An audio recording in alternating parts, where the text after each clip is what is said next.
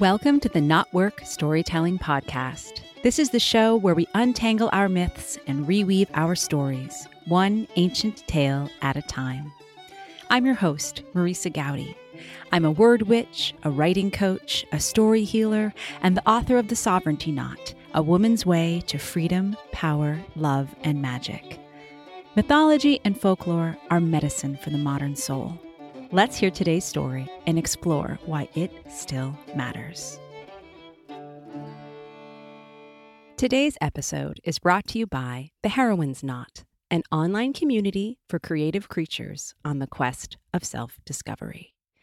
In this group, we untangle the knots of contemporary creative life, we connect to the greater web, and we weave new stories.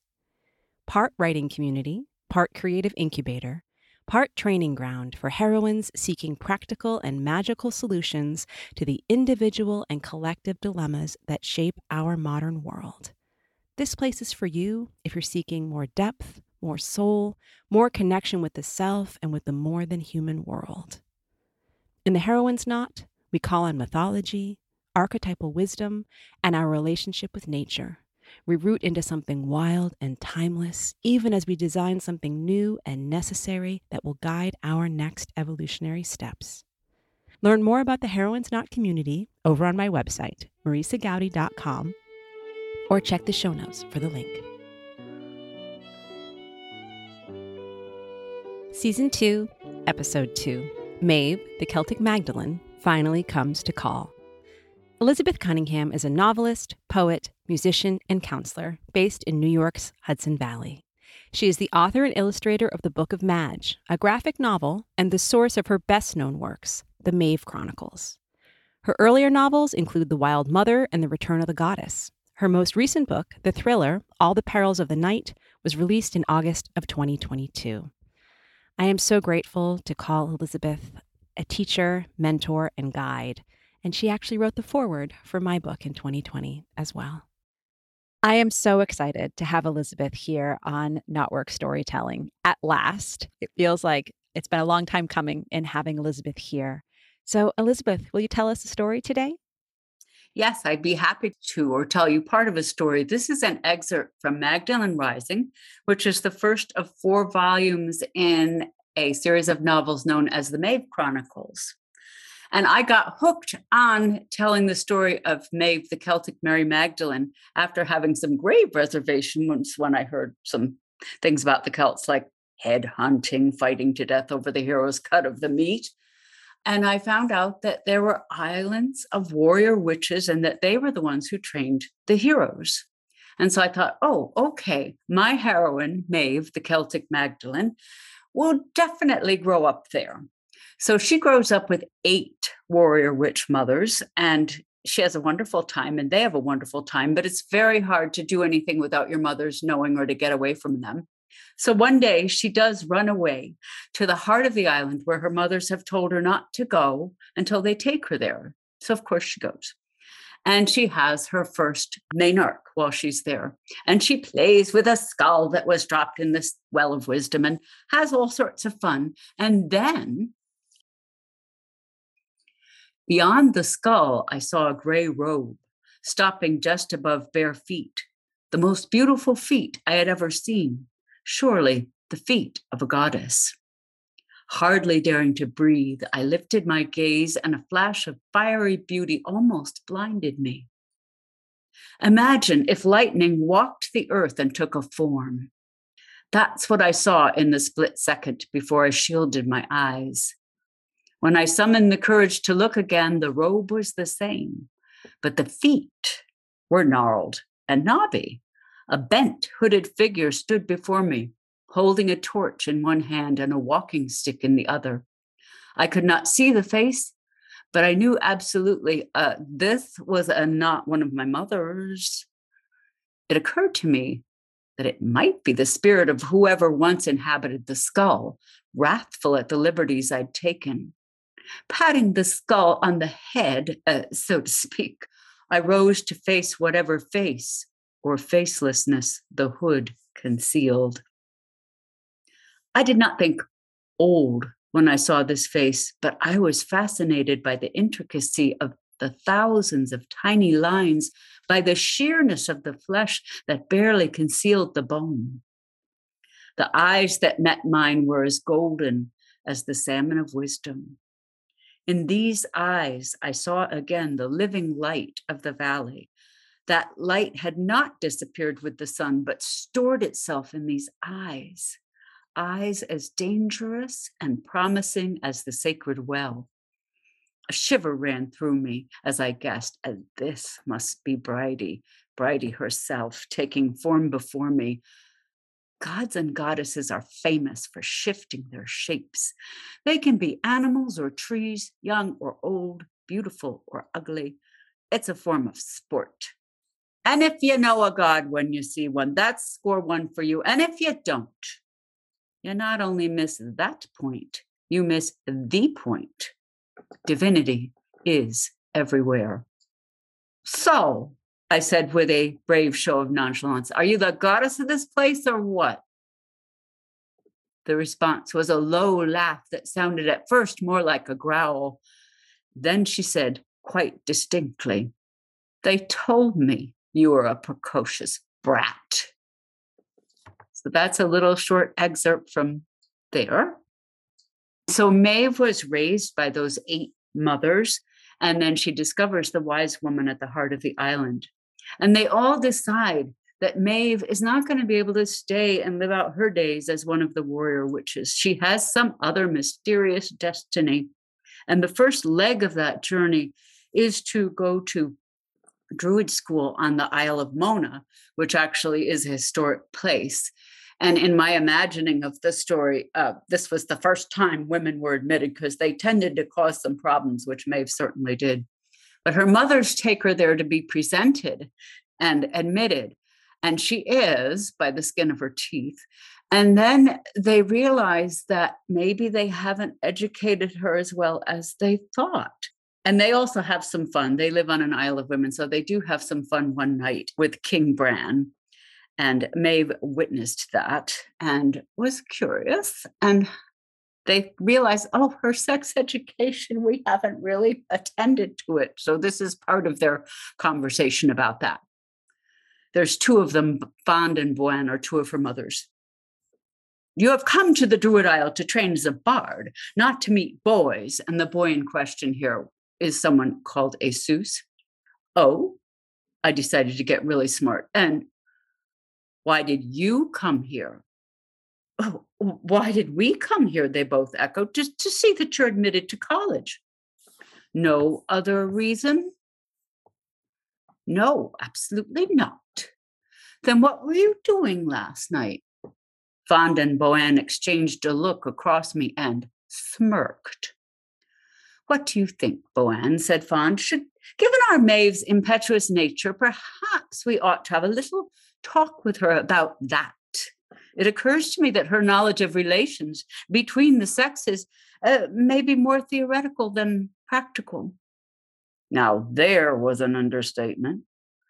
Maybe we'd better start by finding out how much she does know, suggested Boann. Maeve, do you know what Fand and I were doing last night?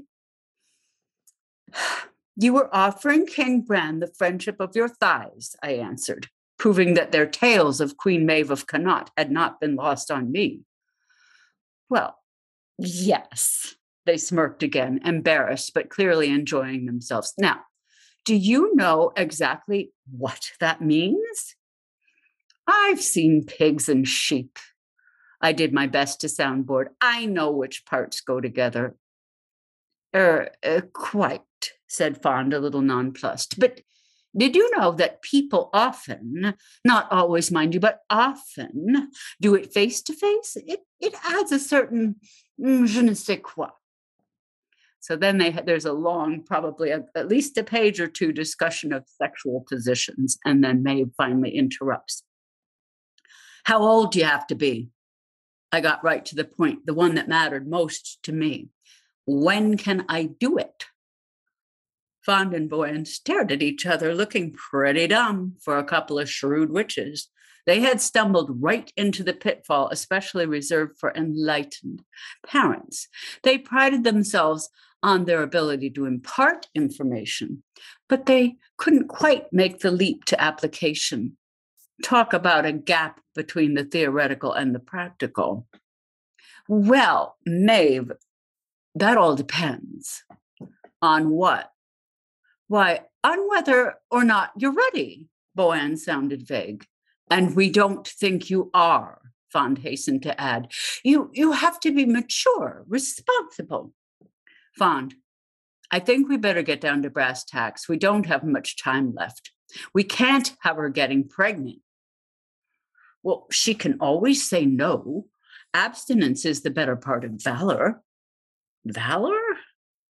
Listen, Maeve, if you get pregnant, well, King Bran told us that the Druids are admitting women to college for the first time this year. It's being regarded as an experiment by the Druids and by the priestesses of Holy Isle. And if you get pregnant, what would happen? I asked, careful to keep my voice neutral. I didn't want them to guess that I might not mind having 20 years of drill cut short. Well, that's just it. We don't know. Boy, we must have a conference with the priestesses before we go. They must have some sort of contingency plan, and surely they're planning to teach the girls how to protect themselves. Yes, but we can't leave sex education to the schools, Fand. So educate me already. I wasn't interested in the Druids' open admission policy and the repercussions of pregnancy. I wanted something I could apply to myself and Esus. So then they find out how much she knows about ovulation and how to figure out when you're ovulating. It's they get quite detailed. So then the conversation continues. We should have thought of this. Boann was rueful. We could have we could have given her a supply of those seeds, you know, what do you call them? But it's not seed time now. Even if we could find them, still, maybe the priestesses have a store of them. Well, they're stones, suggested Fand. Listen, Maeve, as soon as you can, find a smooth, flat stone, preferably from the beach, before you do anything. And as I said, I, I really don't think you ought to. Put it inside you, as far up as you can. I stared at her, unbelieving. I could not connect stone with the glimmering I had had of it as something hot, live, melting. It blocks the seed from reaching fertile ground, Boann explained, which is to say, your womb. Certain kinds of dried seaweed also work. I wish we had time to show you, fretted Fand. I wish we had thought of this on Tír Na mBán. We could have given you lessons, demonstrations. When I think of all the time we wasted on sword play and spear casting, well, not wasted entirely, put in Boann. It did improve her hand eye coordination. But if she becomes a druid, she'll never so much as touch a weapon. Druids aren't allowed to bear arms, Fand lamented. Why didn't the Cailleach tell us sooner? Why didn't any of us know? What's the use of our being witches if our second sight only works in reverse, like everyone else's? Mothers are made to worry, but as noted, I was very much a daughter. I felt detached from their concerns. Nothing would happen to me that was not meant to. I had a destiny and it was unfolding. Too bad they couldn't see that. It's no use moaning over missed opportunities, said Boann. We've got to tell her as much as we can right now. No, there's one thing we haven't mentioned yet, and it's the most important of all. I can't think what we haven't thought of. Sovereignty, said Boann solemnly. Oh, yes, of course. Sovereignty. Sovereignty? I pricked up my ears. For the sake of her sovereignty, Queen Maeve of Connaught had fought to win the brown bull. Fight for our sovereignty, she had urged me. Pay attention, Maeve, said Fand. Never go with a man or a woman, come to that, unless you want to. Not to please, not to placate, Boann chimed in never on any terms but your own. It had never occurred to me to do anything on any terms but my own. And what exactly were your terms with King Bran? I decided to put them on the spot. Fand and Boann exchanged a glance and actually blushed. Mm, they were extremely cordial, said Fand. Pleasure, mutual pleasure, added Boann. That sounded simple enough. Well, are there any other terms you'd consider? I wanted all the information I could get. I intended to come to terms with Esus as soon as possible. Fand and Boann looked uncertain. Should we tell her about love? wondered Fand. Well, doesn't love complicate matters unnecessarily? Boann was dubious. I've, I've heard it sometimes results in temporary insanity. And what about marriage? persisted Fand. I confess I've never fully understood its purpose, but Queen Maeve of Connaught seems to have managed to have one on her own terms, uh, though there was that unfortunate mix up over the bulls. I believe marriage often leads to cattle wars. And then there's babies. Boann reminded her, don't forget babies. That's sometimes one of the terms babies. I kept forgetting about them, and no wonder I had never seen a human baby in my life. Then a disturbing thought struck me. The moon was close to full. About last night, I tried to sound offhand. Did you use stones or seaweed? Their answer was silence. You might even say a pregnant silence. You did it to get babies, I accused. You did it on purpose. Now, that's not strictly true, objected Fand. We did it for fun, Boann insisted. King Bran is a jolly old soul and a good sport. Simple, too, added Fand, a virtue in a man.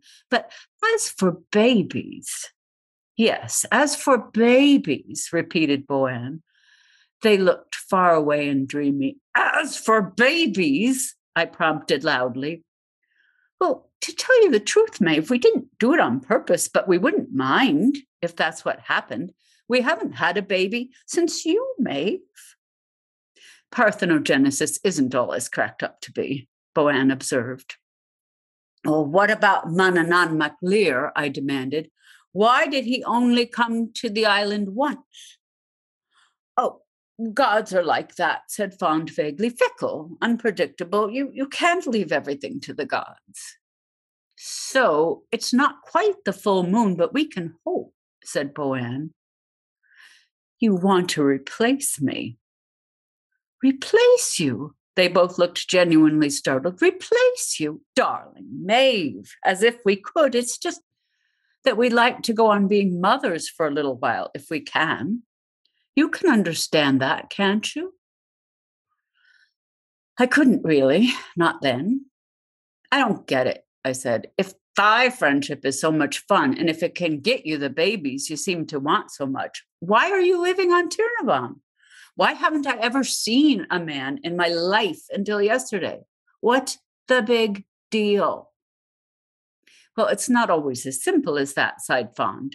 The way it was with King Bran, she means explained Boann. A good time had by all, no muss, no fuss. Yes, when women don't have their sovereignty, it can be very messy indeed. Now, we are queens and witches from our own sovereign isle. Sovereignty, Maeve, belonging to yourself, your own terms. Boann got in as much drill as she could. Tír Na mBán stands for the sovereignty of women, continued Fand. If it exists nowhere else in the world, it exists there. Remember that, Maeve. Sovereignty is your birthright and your inheritance. Next to sovereignty, gold, torques, and brooches are mere trinkets. Never surrender your sovereignty, Maeve. Carry it with you wherever you go. Their words were stirring but abstract. Then an image rose in my mind of myself as a sort of floating island, shining, a sovereign vessel on a vast and dangerous sea.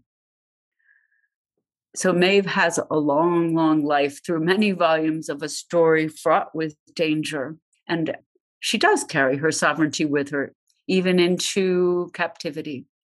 And in the very last book, I'm just going to read a short couple of paragraphs.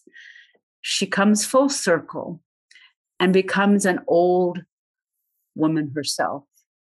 So I'm just going to let her tell it.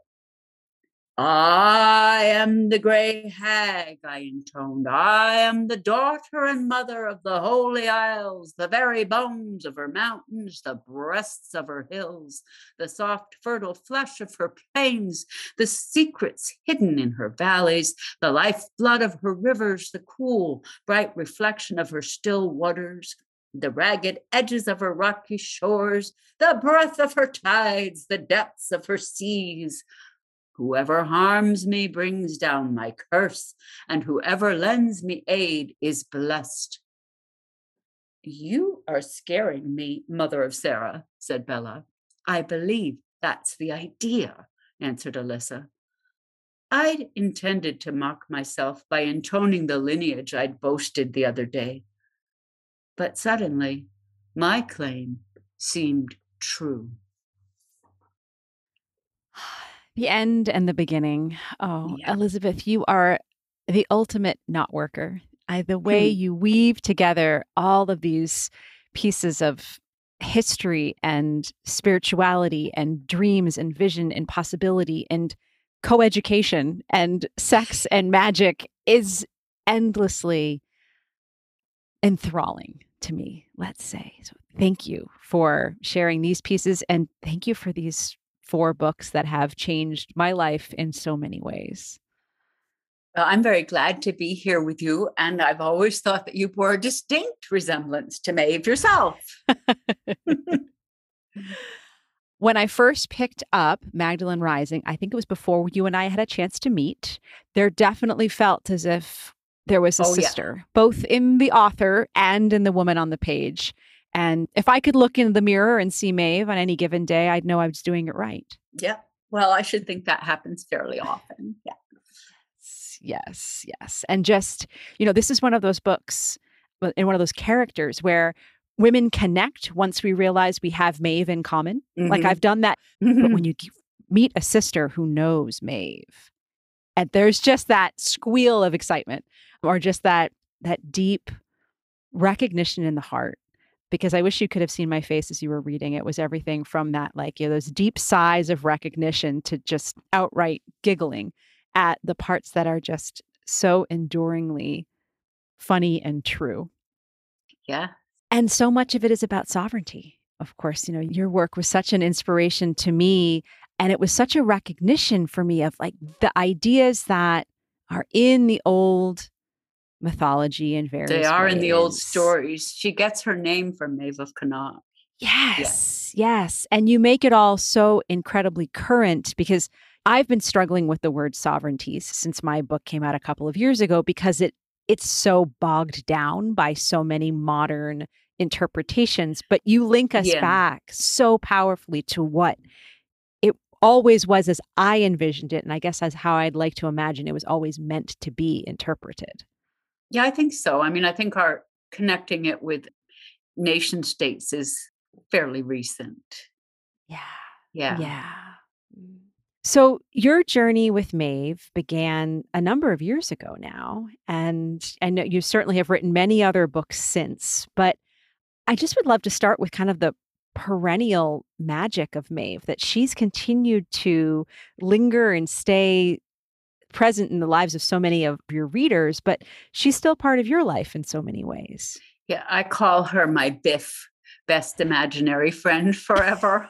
it's, it's, nice to have her there. I mean, it's yeah, it's comforting and challenging sometimes because she yeah. she always cuts to the point. Right. Right. But yeah, she's been with me for a really long time. I mean, really since 1990. And that's when she came in with a different name, right? Before she revealed yeah. all the levels of her story. She came in as I had written a book called The Return of the Goddess, a novel. And that was my first attempt to write about the goddess. And I think I began to realize that I was missing the goddess was it was beautiful and wonderful to think of her as the maiden the mother the crone the earth the sea the sky you know and i still think of the goddess that way but i wanted a goddess with feet. Mm-hmm. i wanted a goddess who was going to walk around who was going to get in trouble and make trouble and be incarnate and both be incarnate. I think she really sees us all as mediating between the divine and the human. She doesn't think that that's unique to her and her little her little friend. I found the idea that there was an incarnate god. That's how i was raised. I was raised christian and there's a lot of things that i cannot adhere to with christianity and i can't really call myself a christian anymore but i loved it that jesus walked around had bad days got lost his temper washed people's feet confused people did he was so human and I thought, why should we not have a human goddess? I need one. So. I imagined Maeve. And I know there's lots of stories where there are very human goddess like heroines, but that's who she became to me.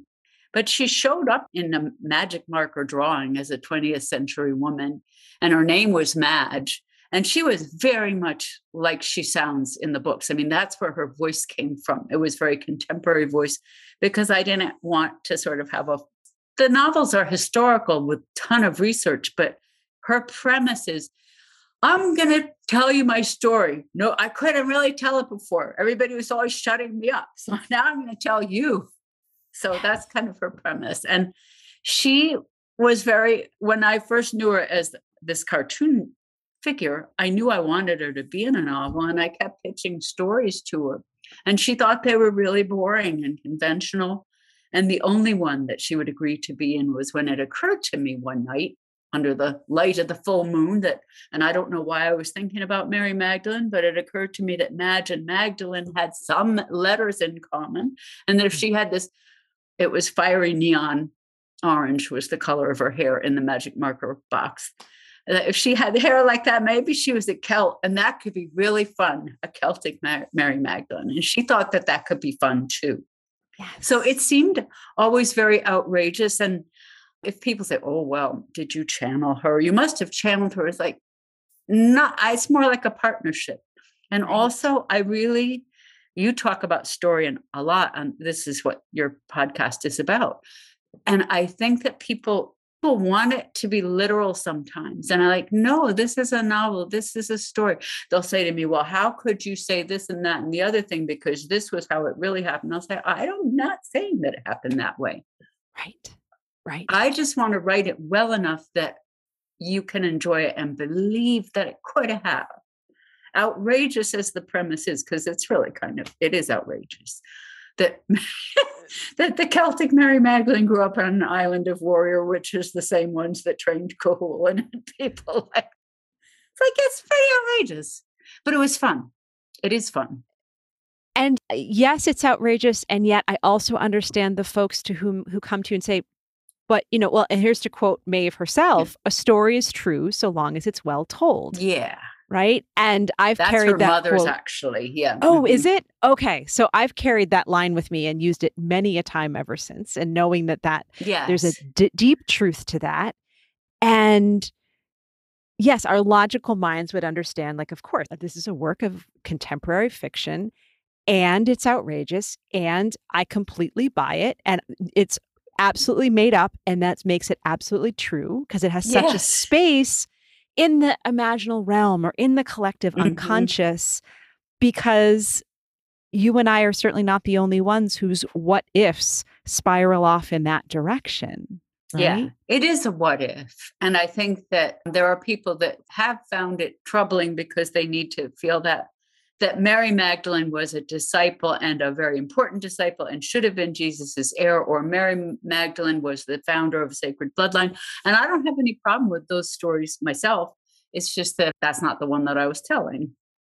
Right. But right. sometimes it's very upsetting to people. And it was upsetting to Jesus in the story that, wait, there's one story. And she's like, what? Because her mother's told her about dozens of stories about how she was conceived they told her everything except what actually happened. So there's a little like, mm. okay, let's be careful here about that. Right. But I mean, she was like, What do you mean there's one God? That's crazy. What are you talking about? What do you mean there's one story? I mean, yeah. Yeah.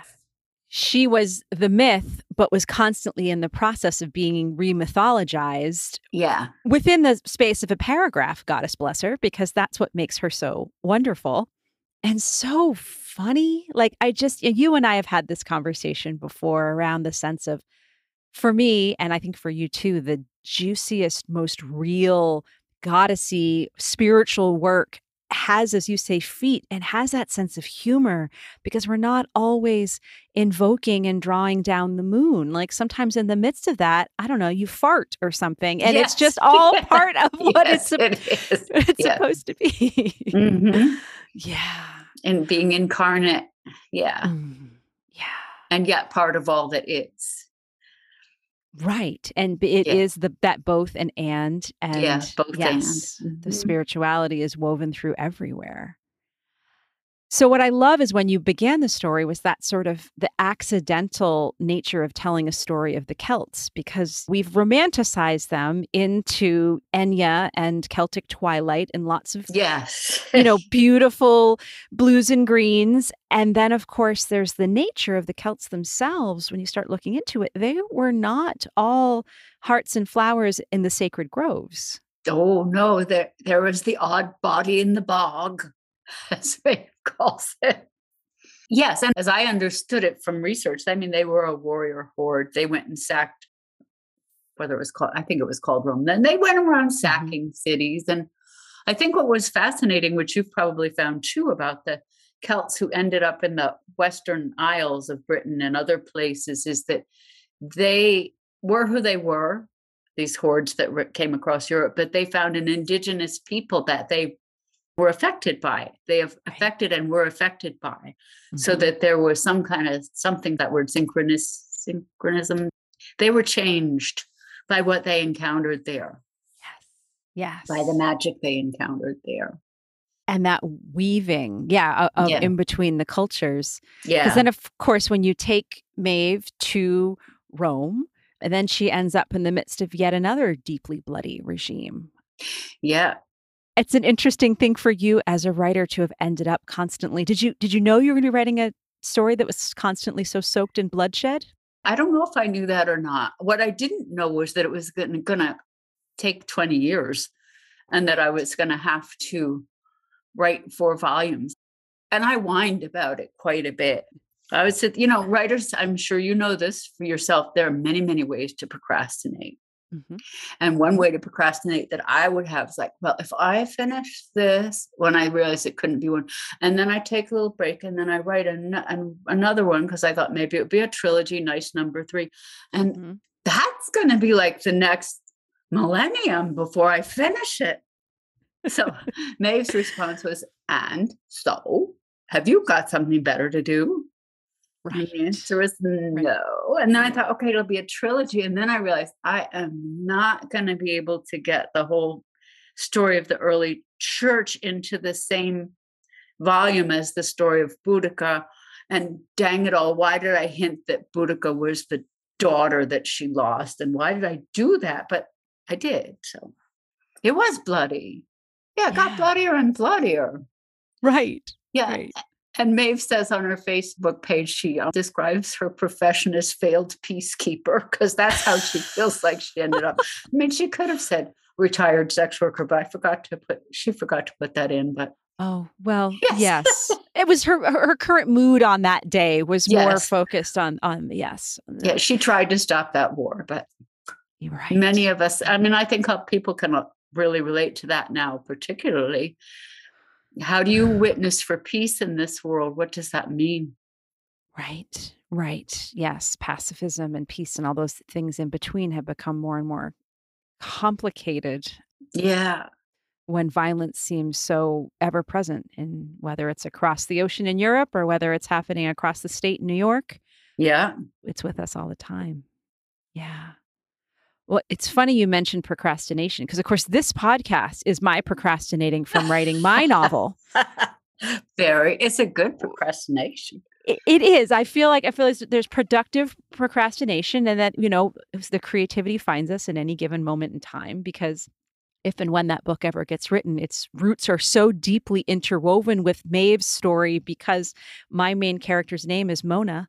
And ah. there's definitely some bog bodies involved. There are. So, oh, yes. What would you say about bogs? You had a definition of a bog that I love. Oh gosh. When last you and I spoke, the project was much clearer than it was. But it was something about the bog being particularly female. Well, because the bog and the vagina have the same That's what it pH. was. That's what it that- was. Yep. Yeah. Which is how I found my project. As you found yours through magic markers, I found mine through researching the healthy flora and fauna of the vagina. And then it oh, took me wow. to bogs. Yeah. I, that's what I remember you telling me about. Yeah. hmm Yeah, I like yeah. that. Yeah. so I want to call us back just again to sovereignty and for the sake of her sovereignty.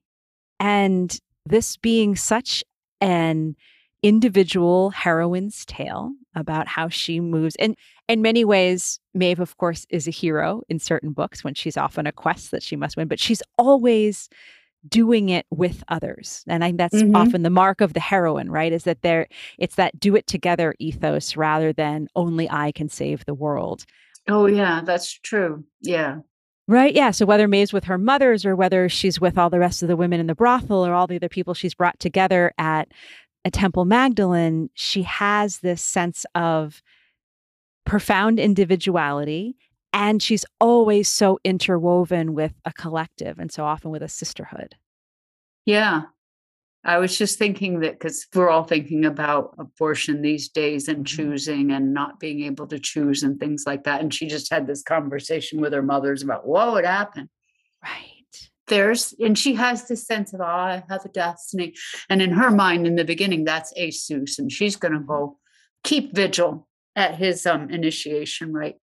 But on her way, she comes across, I love the word frenemy. I think that's one of the modern words that's really great Yes. there's a sort of her, a, another rival in her class, a classmate, another redhead. There were so many of them. That was a shock for me to find out, oh, I'm not unique. But she realized that this Vivienne was lying in their hut and they had come back there because they were all supposed to be at some other event because she was um, bleeding to death from a self-induced abortion. Mm. Maeve had a destiny. She had a direction she was going, and she had to cho- make a choice. And her choice in that moment was to stay with Vivienne and to discover her own. That's when she really found out she was a healer Wow. Right. because she reached inside her and both physically and also with her her ability to envision she stopped the bleeding Mm. Was it the fire of the stars? Is that the how you fire describe of the stars Ah, Yeah, and what she fit, yes, that float. She knew she had that when she reached in to hold Vivienne's womb. She remembered being on a on a sunbaked rock on her home island, and she felt all that dryness and that heat, and she stopped the hemorrhaging. Yes. Oh, I have So yeah, so she had to. She made a choice not to do what she wanted to do, even though she thought it was her destiny to stay with a sister. Right, right. And that moment of discovering she's a healer after having been raised to be a warrior. And I love the moment when Fand and Boann recognize, like, oh, damn it, we taught her these skills and she's not even ever supposed to use them, yeah, which I Yeah. feel like is such the uh, the dilemma of so many modern parents of like, I taught you script and handwriting and now you're going to do nothing but text in your phone. yes, that's right. Yeah. Yeah. Yeah. Mm, another unchangeable thing. Yeah. right. Right. Being a mother and thinking that you know what your daughter needs. And yeah. And meanwhile, how could you ever prepare her to go off to? Is it the fig? The fig and uh, what's the name of the The vine and fig tree. the vine and fig tree? Is where she ends up Yeah. in Rome when she ends up Yeah. becoming an an active sex worker before Yes. her retirement. She's enslaved to that. So I wanted to write back. That's one of the things that people get most upset about was Mary Magdalene was not a prostitute. That's just some pope made that up. And I'm like, yeah, some pope made that up. But he cast her as a penitent prostitute, Mhm. and she is anything but penitent. But I didn't want to just romanticize that either. So I wanted her to have undergone what so many people do is being captured and forced Right. And then it's only later that she discovers her a priestesshood in that. Right. And then she founds Temple Magdalene. But yeah, she's um sold into the vine and fig tree, which I don't know if that was just fun. Right. Demisha Tertia, really in her own way, the madam that Maeve ended up with for a while, had a whole sovereignty story Mm-hmm. because you, terrible things happened to women if they were caught or framed in adultery Mm-hmm. in Rome. And one way you could get around that kind of control of women was to register as a prostitute. And so Demetia Tertia did that. And because she was, yeah, I can't remember her whole backstory, but she was like, I'm not going to be dependent on any man. Right. I'm going to call all the shots. right. Yeah. Right. And so she was very hard and she was a businesswoman and she could be not cruel, but, you know, tough. Mhm. But she was an interesting story too. So there's a sovereignty piece there also. Yeah. Well, and knowing you wrote, so we're referencing the Passion of Mary Magdalene. So that was written, wow, well over 20 years ago now. Uh, yeah, I think that I remember doing on a research trip in 97. So I probably started it sometime around then. That book, which is very big, so big Mhm. that my publisher wanted to break it into two, which I refused to do. I had to accept his title. He had to accept that it was one book. That book took seven years to write. Wow. the first one took five years. Uh huh. then that one took seven years. And then I started being able to compose and revise on the computer. And so it took more like three years for the other two. Right. Wow. Yeah. Um, which is just helpful for all of us creatives out there who are still long in the long incubatory process. Yeah. But one reason I mentioned when Passion came out was that it was pre-internet, so it was also probably. Pre- I feel like it's been a something of a revolution in the last few years of this sort of honoring of, maybe for lack of a better term, of sex workers, and remind remembering that this Yeah. is in fact necessarily some deeply shameful thing where there needs to be laws passed to outlaw. It's that sense of like, no, there's many people who rely on this as their means Yeah. of support and independence. And I just find that you writing into that in the 90s and holding space for that, which was just as true then as it is now, but of course was so true 2000 years and more ago when Yeah. that was such a fact of life opposed to a well the virgin whore complex that so many Mhm. have have read into mary's story both marys because of course Yeah. ma is in here too And someone I call Mary B, which is the fun thing about novels. That's another one of Maeve's really good frenemies. The people that say, but she was a disciple, she was this, she was that. It's like, yeah, and I have Mary B in there to represent that tradition. Right And she's called Mary B. Maeve's being a little flip there, but she's Mary of Bethany. Mary B. is Mary of Bethany, Right. the sister of Lazarus and Martha. And it never made sense to a lot of people see Mary Magdalene as being the same person, Mhm, but Magdala is in Galilee and Bethany's right outside of Jerusalem. mhm. So then there were two locations for Jesus's ministry, and one is Jerusalem, and he stayed with the Bethany family when he was there. And when he was in um, Galilee, he stayed with Peter in Capernaum, which was like a very short boat ride from Magdala. Mhm. I mean, it was six miles along the shore, but you he got her. I mean, it was so interesting being there because he really it's like, oh yeah, they had a boat. They could go all over the place, which would have taken a really long time to walk. They just went on the boat. right unless he was walking on the water Right. You could do both. That's right. yep. Well, he was Jesus, yes. Um, but anyway, yeah. So to me, that was like what Maeve may be a little far fetched as a character, but it wasn't far fetched to me that Magdala was its own location and Bethany was another location, wh- which held different parts of his ministry. Mm, yeah yeah And yeah, Mary Bethany's pretty intent on sovereignty too. She's like, damn, I'm going to be a teacher. I'm going to run away to the Essenes if I want to. I'm not getting married. I mean, so yeah, she's another woman with sovereignty. So, as we begin to close, I would just love to hear you talk a little bit more about your best imaginary friend forever and what that means for you as a storyteller to have created such a partnership with a character and how that continues to influence your life and your creative life. Yeah. What is that like for you? Well, I think that's when I really think of it that way, it's an incredible stroke of good fortune. Mm. Because I like all my books. I think I like all the characters in all my books. And they're good books. I like them, but they're contained within the books, and Maeve is not. Right. And so I think that's a very lucky thing for anyone to have in their life. Because I know that she, I talk to her, you know, in the middle of the night if I need to, mm-hmm. but I mm-hmm. know other people can do that too. Right. So she doesn't stay put. You know, I have lots of frustrations in my life, lots of things I still want in terms of my literary career and other books being accepted and other books that I'm working on. But I feel extremely fortunate that Maeve lives. Yes. Yes. And that and it's a partnership it's not channeling but she lives now she has her own life she gets around right and sometimes i say to people listen don't you know if you talk to me that's great but you don't have to just do anything that that she tells you. I mean she could get you into big trouble. She was always getting into trouble. Right. But it's wonderful to have her like that that that a, a character can live beyond a book. I'm very grateful. Yeah. And she, in many ways, sort of proves my thesis slash my mm-hmm. hope in life is that mythology is medicine for us, and that yes. we are also here to do the work of creating and remythologizing, and that way of weaving together both what is ancient and knowing what we're sourced in, and then yes. saying, but here we are times have changed. This is my own personal dilemma, my own personal mm-hmm. crossroads moment.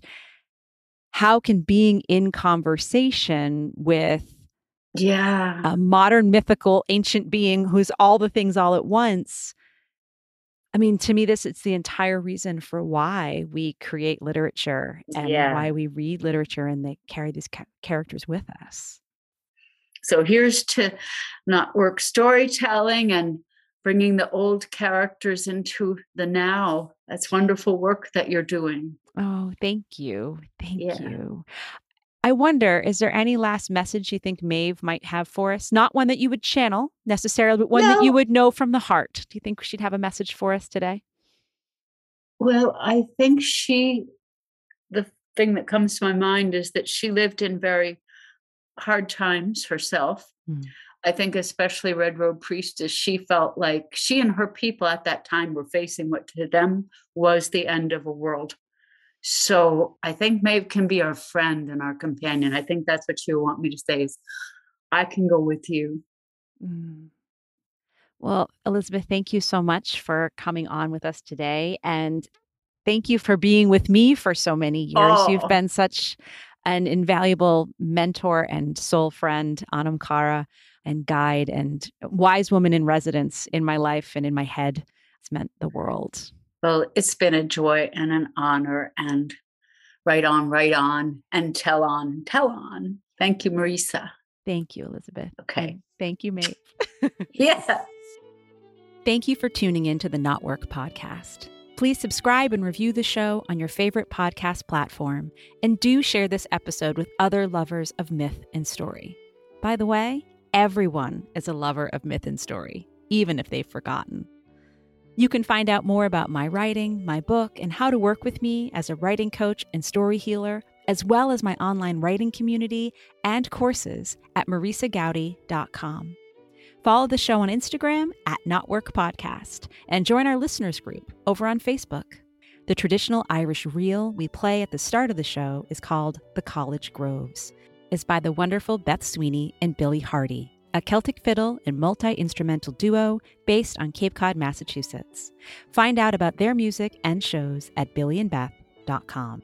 Gratefully, I live, write, work, and record this podcast on the ancestral lands of the Munsee Lenape tribe, whose name means original people. Remember, Ancient stories are medicine for our modern maladies, and your stories can help heal the past, anchor us into the present, and create a more beautiful, sustainable future.